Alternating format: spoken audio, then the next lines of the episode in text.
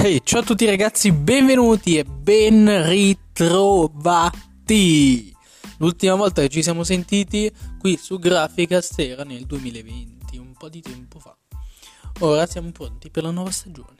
Nuova stagione che inizia oggi.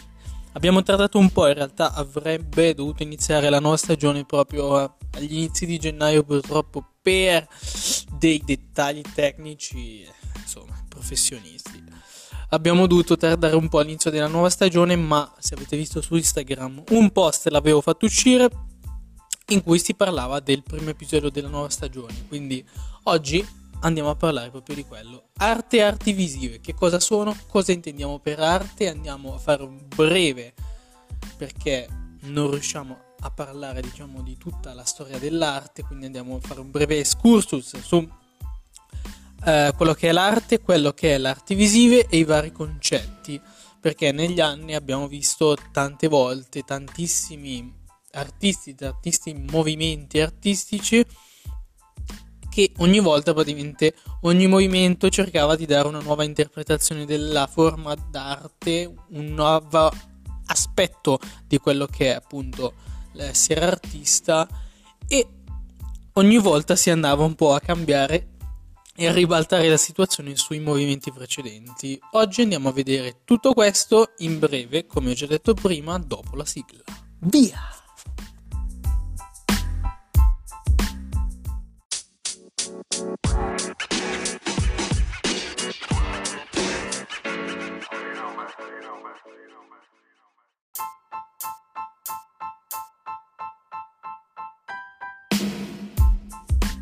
E rieccoci dopo la sigla. Sì, molto bella, lo so, lo so, c'è ancora qualcosina da sistemare, però, però, siamo sulla strada giusta, con calma ci arriviamo. Ma veniamo a noi.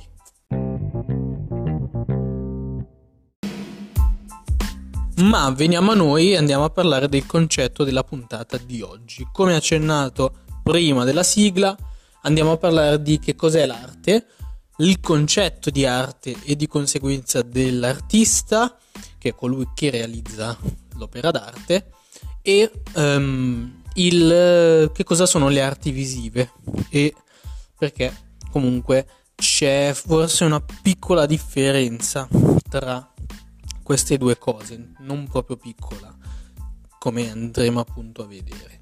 Allora, l'arte nasce, prime forme di arte le abbiamo eh, proprio verso l'inizio della storia umana, se vogliamo dire così, e possiamo anche dire che l'arte, il concetto di arte, l'opera d'arte si sono evoluti costantemente in progressione insieme a quello che è l'evoluzione umana, perché dalle prime forme di arte definite da noi arte oggi, che sono le pitture rupestri, eh, che sono appunto delle rappresentazioni della vita quotidiana eh, dell'uomo all'interno delle caverne, quindi parliamo di molti, molti, molti anni fa.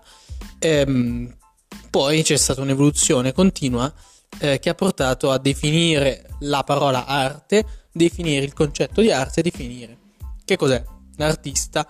Poi, vabbè, sappiamo tutto il resto è storia. Andiamo appunto a vedere.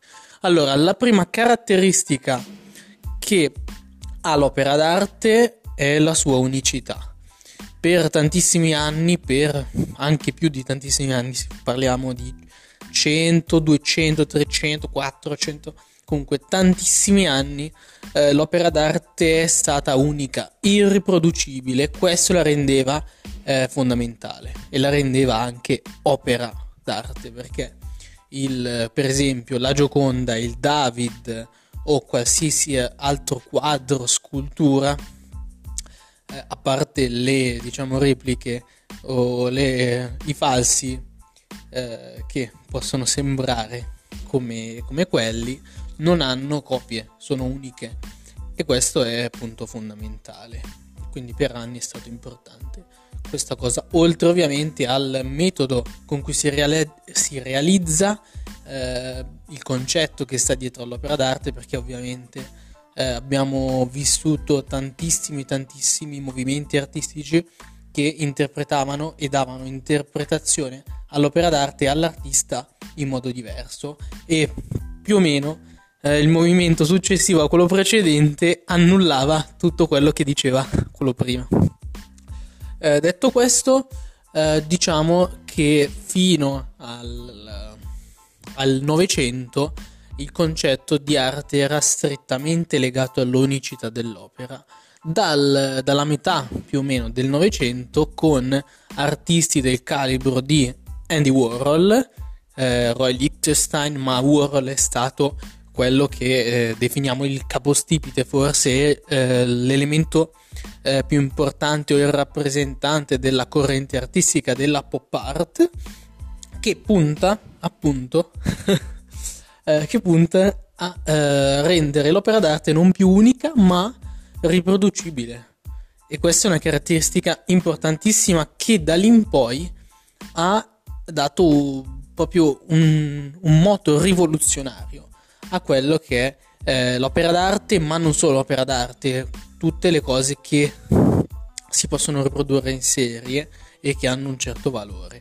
Infatti ehm, era proprio l'epoca dell'industrializzazione, quella in cui viveva Warhol e in quella in cui viviamo tuttora noi, in, e lui proprio dice la sua, la sua prima opera che fu eh, un eh, un, un, barattolo di una zuppa, la zuppa Campbell, che lui da piccolo eh, mangiava, mangiava tanto, eh, decise di prendere, lo stampò e lo riprodusse e quello divente, divenne opera d'arte. Infatti oggi tutti conosciamo eh, l'opera d'arte di Warhol, la zuppa Campbell, ma non solo. Warhol utilizzò eh, principalmente la tecnica della serigrafia per stampare e riprodurre in serie.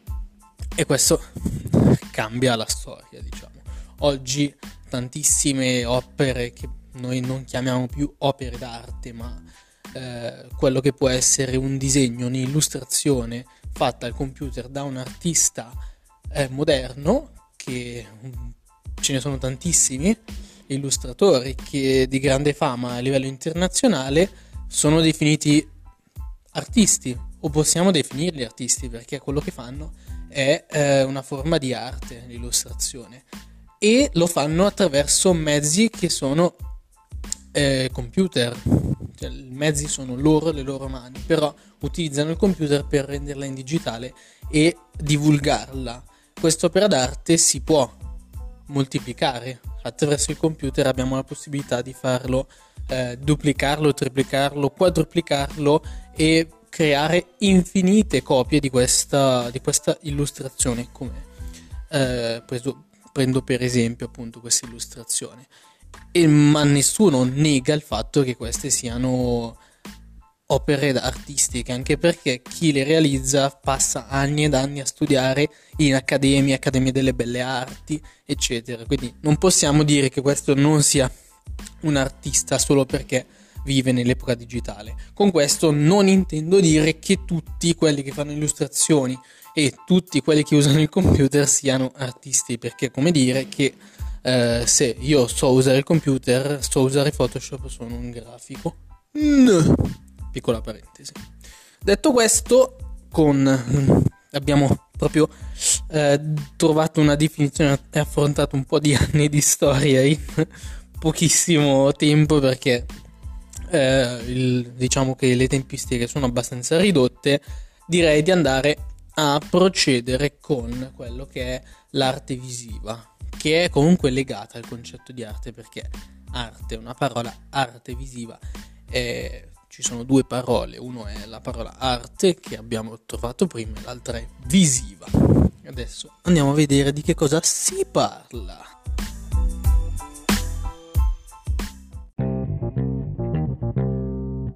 Rieccoci per la seconda parte. uh, scusate nel frattempo, nel frattempo comunque chiedo scusa, perdonio per il mio soffiare, però eh, anche quello lo sistemeremo. So che può essere disturbante come elemento durante l'ascolto, l'immersione approfondita in questo podcast emozionante.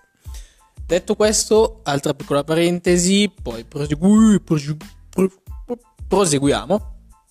Eh, l'arte comunque è il mondo dell'arte, il mondo per qualsiasi settore, se parliamo di storia, arte, ehm, sono comunque eh, cose tematiche eh, che hanno occupato tantissimo tempo nella storia, quindi sono molto molto lunghe e come tutti sappiamo difficili da sviscerare in un solo episodio, peraltro così breve. Eh, come detto, quindi magari successivamente faremo anche dei vari episodi di approfondimento per quanto riguarda singole correnti artistiche, singoli artisti. Uno che mi viene in mente è il dadaismo che mi piace molto, ma lo faremo un'altra volta. Adesso andiamo a vedere la, l'arte visiva. Arte visiva, come se vogliamo darle un, eh, una definizione, è qualsiasi forma di arte legata al concetto visivo, quindi che si vede direttamente, quindi qualsi, qualsiasi forma di arte possiamo dire appunto eh, quadri, ma sono le prime cose ovviamente, perché eh, in quello che è il mondo dell'arte negli ultimi anni si sono aggiunte altre forme di arte che eh, non si limitano a quelle tradizionali, quelle classiche, che sono appunto la scultura, la pittura, la letteratura, eh, il disegno eh, e non solo. Queste sono quelle, eh, diciamo, classiche, un po' più eh, famose. Recentemente vi sono, ehm, vi sono state aggiunte altre forme di arte eh, come per esempio il cinema. Il cinema è un'arte visiva perché noi tutti vediamo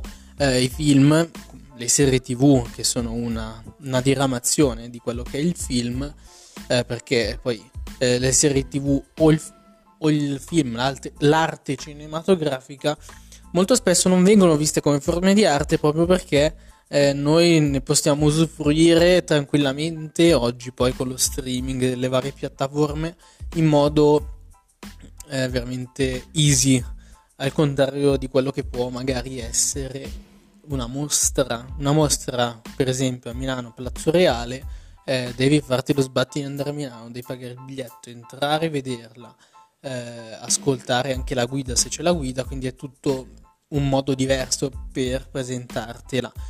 Però comunque si parla di arte, si parla di arte, quella che può essere appunto l'arte visiva del, dei quadri, l'arte visiva della fotografia e, e il cinema, perché il cinema è a tutti gli effetti un'arte, anzi dal 1911 viene definita come la settima arte, quindi proprio la forma di arte definitiva. Eh, dal 1911 ad oggi ci, ci, sono state evoluzioni in campo tecnologico e eh, interpretativo per gli attori, eh, ma non solo e rivoluzioni enormi che hanno portato ad ampliare la nostra conoscenza e la possibilità creativa del regista, dello sceneggiatore, di, di chiunque.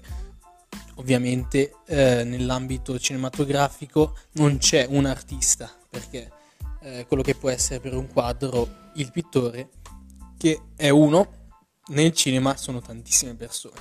Il direttore artistico è uno ed è il regista, però abbiamo eh, equip, troupe che lavorano insieme al fine della realizzazione. Quindi, oltre che essere un lavoro, è eh, una forma d'arte assoluta.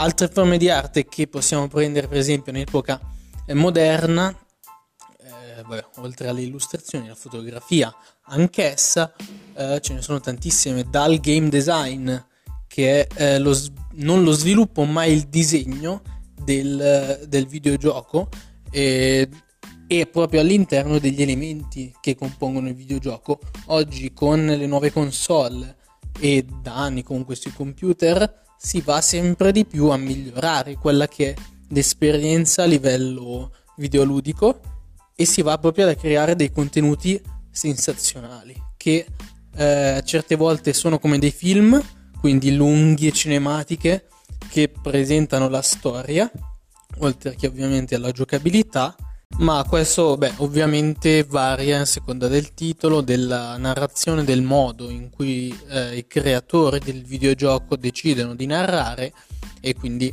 ci sono tantissime caratteristiche diverse che influenzano ovviamente eh, l'esito del prodotto finale. Una cosa importante però che i game designer fanno è eh, lavoro in 3D.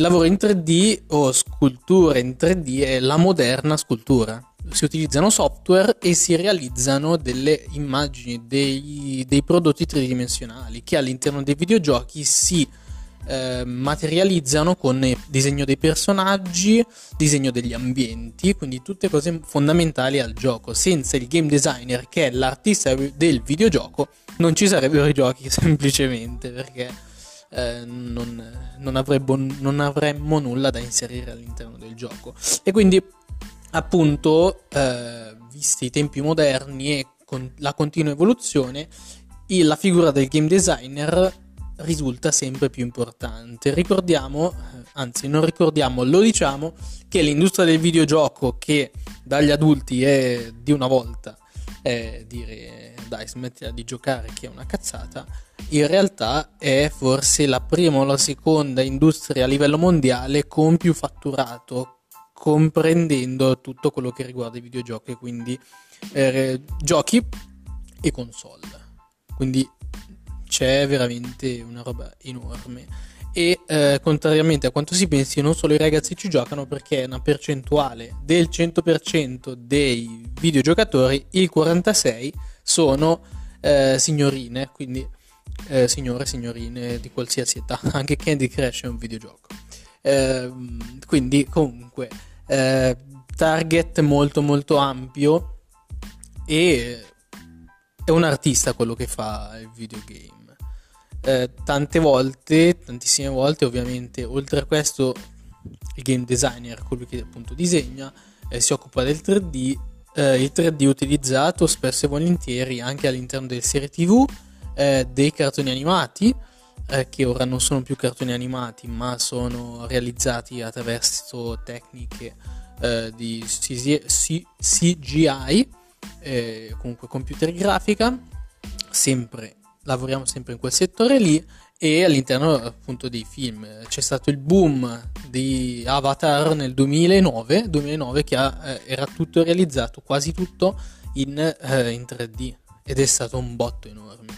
Poi in realtà eh, ultimamente son, è calato un sacco l'utilizzo del 3D nel cinema perché costa veramente tanto per eh, la realizzazione del prodotto cinematografico che Già di per sé parliamo di budget non in Italia ma anche in Italia sono veramente alti. Se andiamo invece oltreoceano o in Asia perché eh, i due punti diciamo a livello di produzione cinematografica che spendono di più, in cui si utilizzano più soldi, uno lo conosciamo ed è Hollywood, come tutti sappiamo, e dall'altra parte invece c'è Bollywood, che è la versione di Hollywood indiana. Da lì veramente si utilizzano tantissimi soldi, infatti i budget sono eh, in realtà quasi più alti di quelli di Hollywood e si parla di eh, milioni e milioni per fare un film hollywoodiano con star, registi eh, e non solo ovviamente tutta l'attrezzatura e tutte le varie troupe con eh, i voli, gli stipendi, eccetera, si va mediamente a toccare di partenza budget che sono dai 500 milioni di dollari in su, di base ovviamente. Poi si vanno ad aggiungere durante la produzione tantissime altre spese. Quindi i budget sono molto alti. Oltre a questo, se realizziamo un film in 3D dove la post-produzione, la realizzazione proprio del prodotto in 3D, la ripresa, ehm, sono ancora ehm, elementi che vanno ad aumentare eh, il costo di produzione, si va ad arrivare a budget altissimi, che è molto difficile. Ehm, che sono molto difficili da eh, recuperare a livello di guadagni perché ovviamente il produttore cinematografico, i produttori che vanno a eh, spendere soldi per la realizzazione del film puntano sia a vedere un bel film, però ovviamente a guadagnarci, se no eh, non, non, nessuno lo farebbe. E, e se è una spesa veramente molto alta, infatti eh, tra i film, beh, a parte Avatar che conosciamo come già citato prima, che è stato un successo planetario, adesso non ricordo però eh, mi sa che è il primo, primo cioè ad- adesso è il secondo, terzo film con più incassi della storia.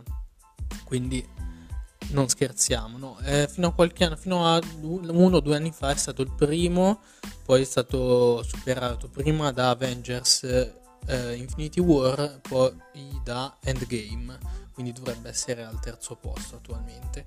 Um, detto questo, eh, ci sono stati film in cui si è utilizzato il 3D e che appunto sono stati abbastanza dei flop. Tra questi, uno dei più conosciuti per, per a livello registico è Hugo Cabré di ehm, Martin Scorsese che ha utilizzato il 3D per farlo, ma eh, non non dico flop nel senso che è stata una schifezza e non ha venduto niente, però rispetto alle spese eh, gli incassi non sono stati all'altezza di coprire tutto, quindi è stato eh, un po' eh, un fallimento. Da questo punto in poi, poi non, non molte persone l'hanno utilizzato.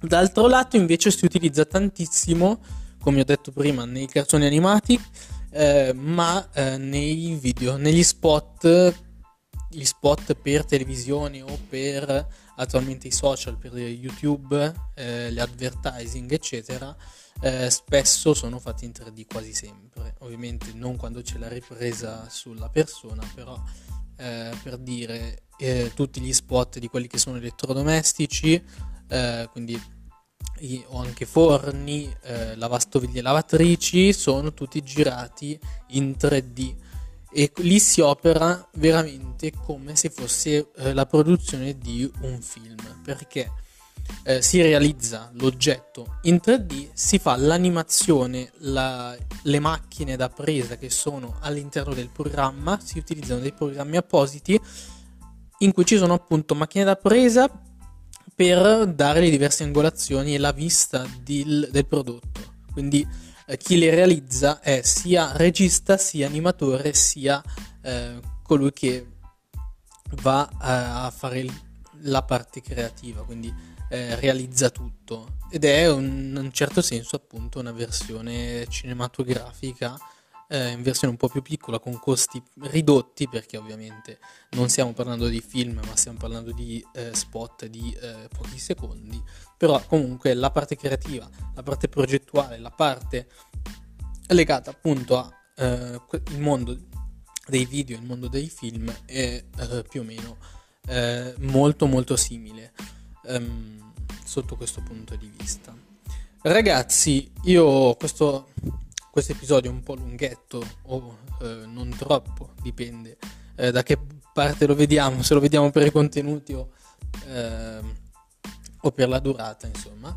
Eh, eh, termina qui, eh, il mio obiettivo era appunto di andare un po' a vedere quello che è appunto come abbiamo visto l'arte, il concetto di arte, che cos'è l'arte nella storia, cioè quindi, qual è la definizione tradizionale o classica, quali sono appunto le forme di arte classiche e le forme di arte invece moderne, che eh, come ho fatto notare, come ho detto, eh, ce ne sono veramente tante, soprattutto adesso, eh, con professionisti che non si vedono o non sono visti come artisti, ma che in realtà fanno arte. Quindi questo è un punto di vista eh, da vedere e su cui rifletterci, secondo me. Um, tantissimi de- dei lavori, cioè alcuni dei lavori che ho citato, poi in realtà ce ne sono molti altri. Eh, detto questo, io vi saluto, vi eh, rimando al prossimo episodio. Spero vi sia piaciuto il contenuto di oggi, seppur un po' lunghetto. E niente, ci vediamo al prossimo episodio che spero e vorrei fosse settimana prossima. Ciao ragazzi!